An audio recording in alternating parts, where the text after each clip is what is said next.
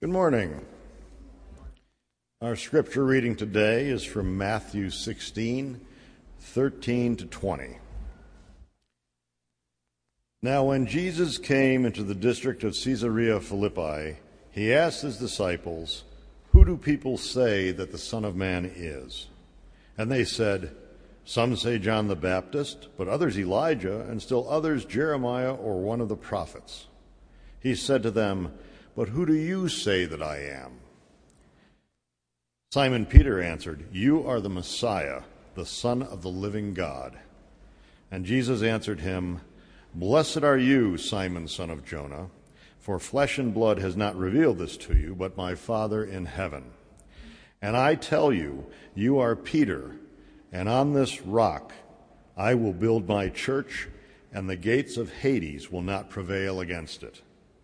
I will give you the keys of the kingdom of heaven, and whatever you bind on earth will be bound in heaven, and whatever you bind on whatever you loose on earth will be loosed in heaven.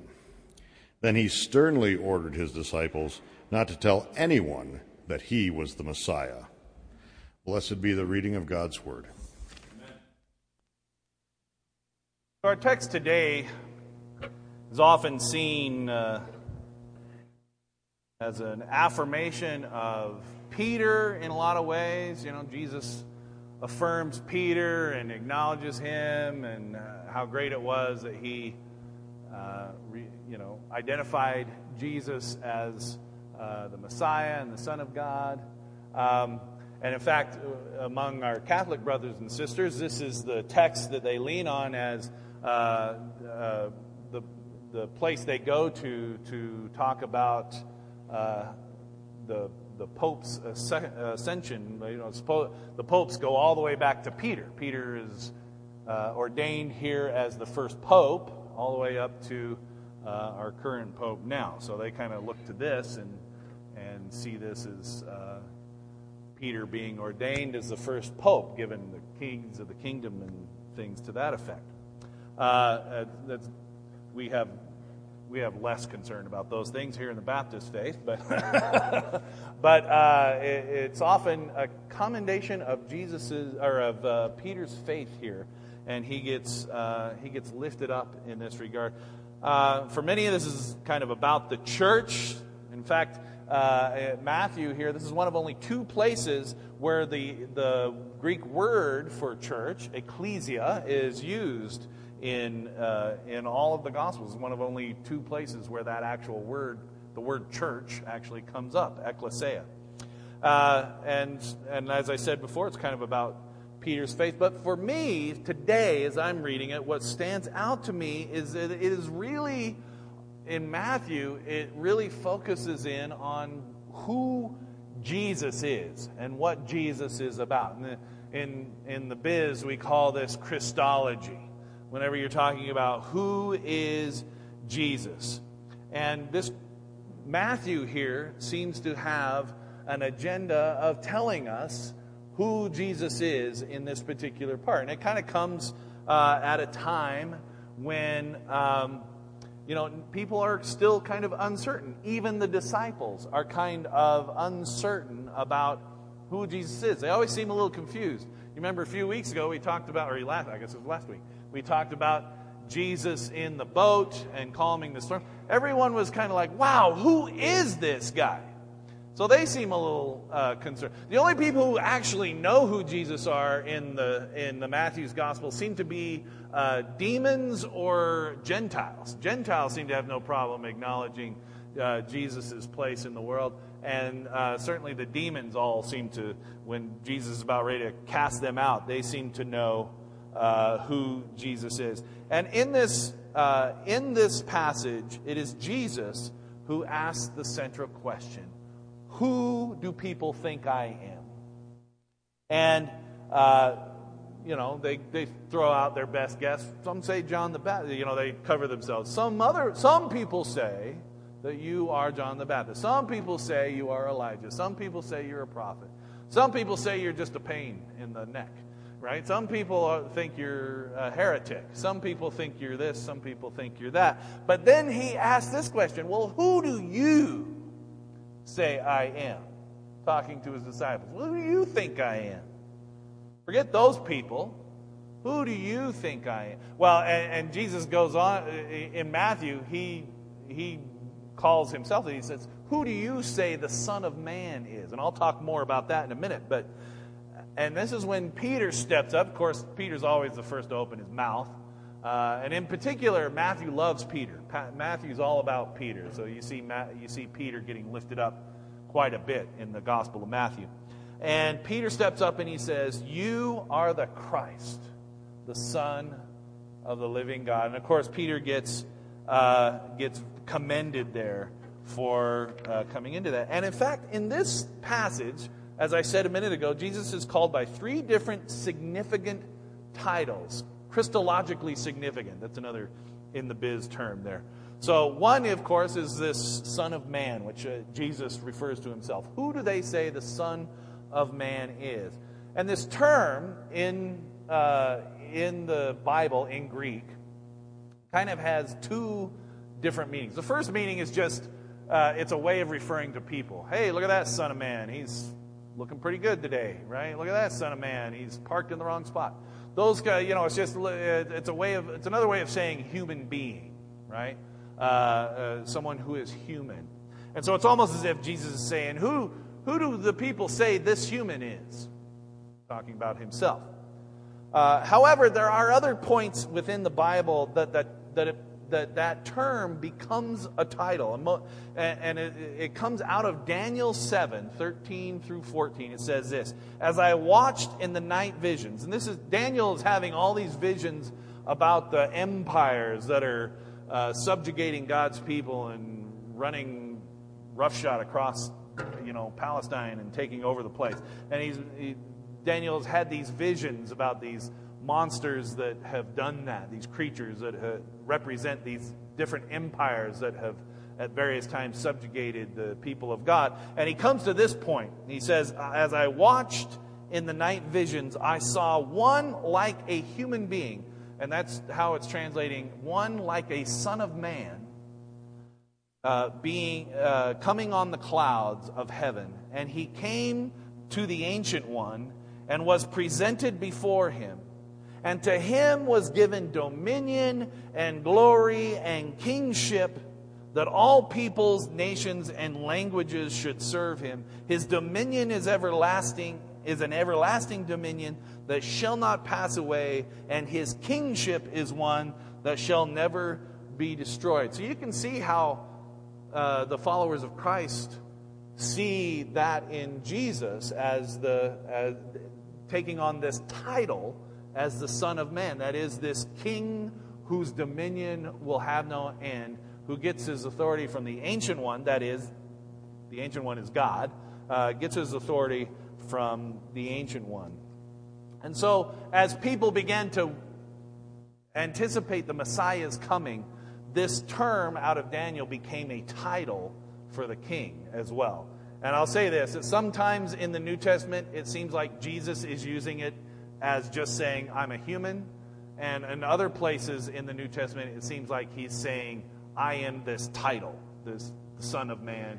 This guy in Daniel is who I'm referring to. Because every time he says Son of Man, I'm, I guarantee you the original hearers, their mind goes back to Daniel and they think of this king that they were expecting.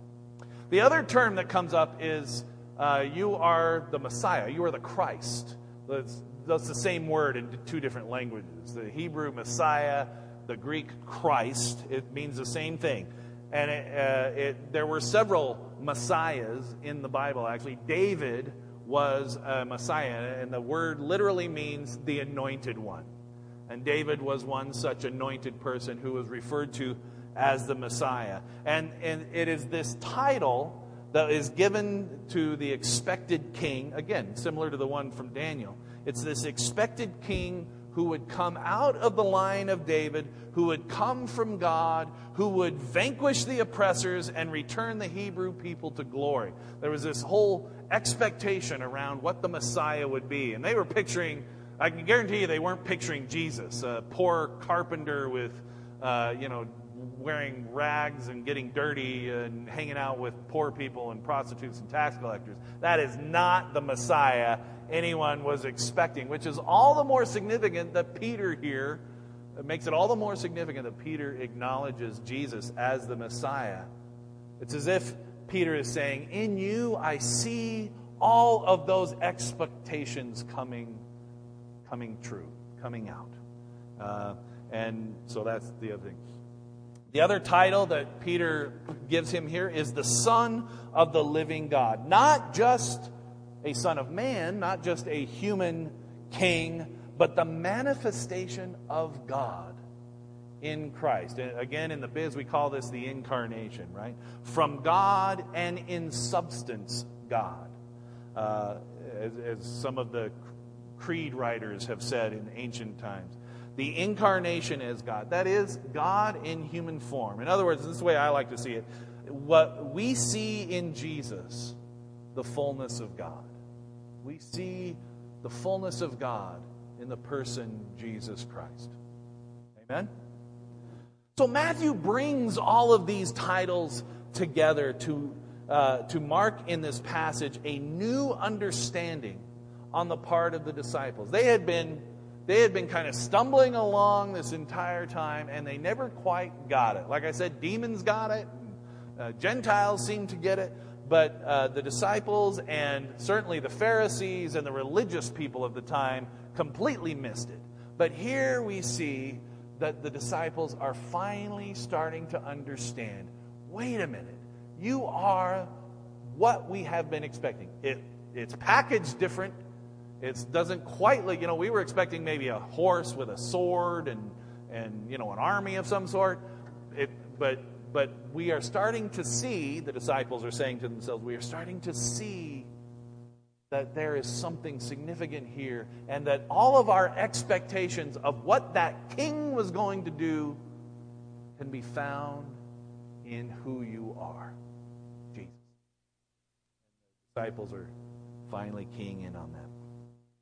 And I want to say uh, that, uh, you know, there's, uh, there's a lot of different names.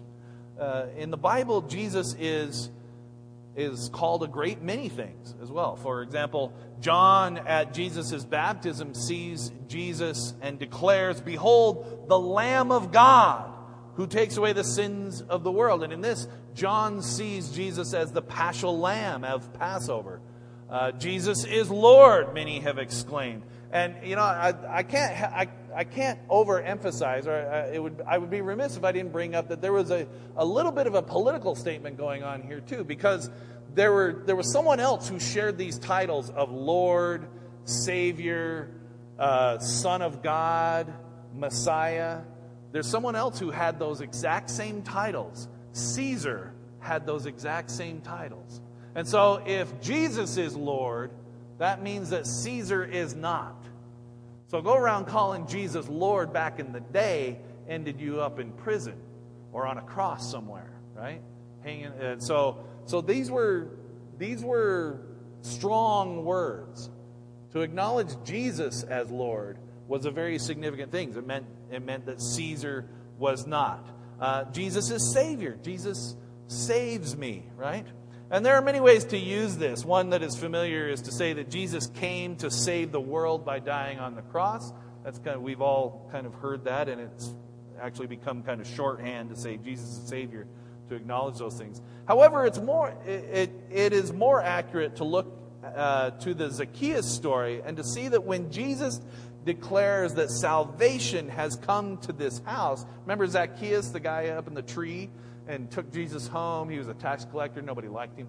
And uh, when he got home, he says, declares that salvation has come to this house, and it means that he has helped Zacchaeus turn his life around and move in a completely different direction. And certainly, when I call Jesus Savior, this is my experience that, that I was on a path, and Jesus came along and moved me in a completely different direction, and I was saved. Amen? Maybe many of us have had that same experience.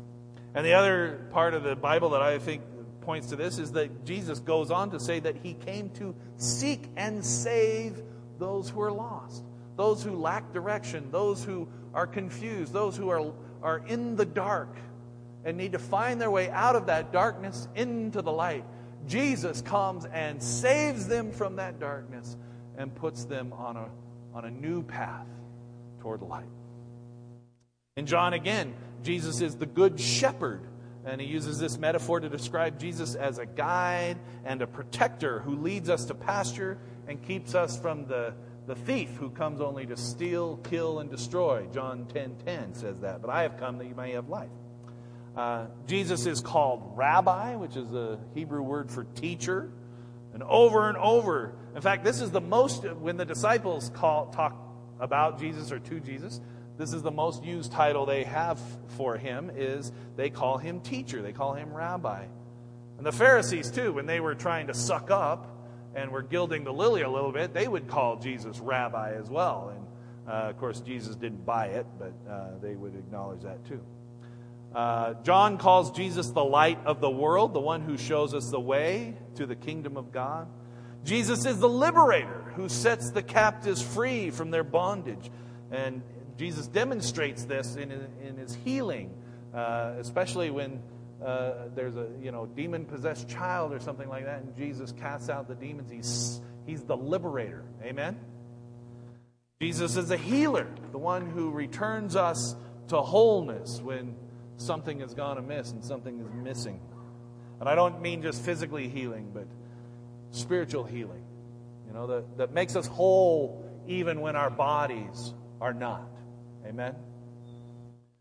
Jesus is a servant who washed the disciples' feet. And later on, the church would articulate that Jesus was the second person of the Trinity and the incarnation of God. That is, that the fullness of God is revealed in, in these three persons God the Father, God the Son, and God the Holy Spirit. And Jesus was that God the Son. The birth narratives borrow from Isaiah to describe Jesus as wonderful counselor, mighty God, everlasting Father, and the Prince of Peace. Amen. You guys can amen every once in a while. These are good. This is good stuff. This is good stuff. Hymnody, if you open up your hymnal, has described Jesus in a lot of different ways. Oh, Christ the solid rock I stand. On Christ the solid rock I stand. What a friend we have in Jesus, right? Uh, uh, Jesus, friend to sinners. That's a good one. Uh, his name is wonderful. Jesus, priceless treasure, hope of the world. Hallelujah, what a Savior. I know that my Redeemer lives. Emmanuel, God with us, another birth narrative thing. Jesus, lover of my soul. Uh, majesty, it's a bad song, but it makes the point. Majesty. uh, and one of the one of the songs we sing here is uh, my, uh, my Jesus, my the beautiful, sweet, sweet song, my sweet, sweet song. I love that song that describes Jesus in this way. And the reality for us today is that for the disciples, Jesus represented all of the hopes and expectations that they had for what God would do in the world. And the Christ that lives in us today cannot be articulated with just one box or one particular language who Jesus is, is dynamic and flowing. We serve a risen Savior, amen, that, uh, who is in the world today, and I know that He is living, whatever men may say, that this living Christ is dynamic and flowing and becomes very personal, very different for each person because he becomes the metaphor for God's activity in the world and in our lives. Amen? And really, here's, here's where I'm going with this is I want to invite all of us today to embrace Jesus as that metaphor, as that symbolism that is most important to you. Who do you say he is? Who is Jesus for you?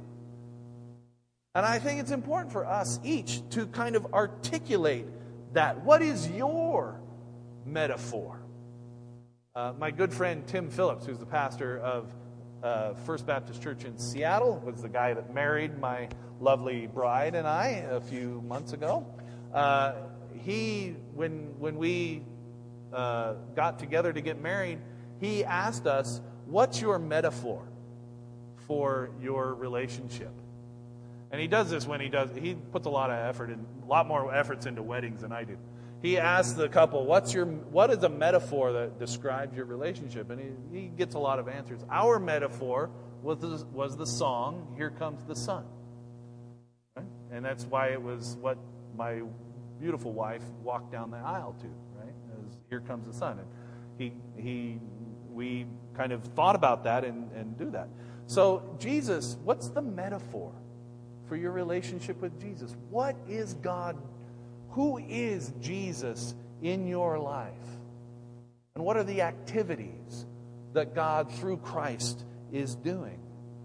How can you articulate the role Jesus plays for you in this world? What language would you use? Because sometimes I think our language becomes a problem. Like we get stuck in this ancient churchy language uh, uh, sometimes, and it, it, it becomes meaningless. Sometimes the words we use become meaningless. So I give you permission.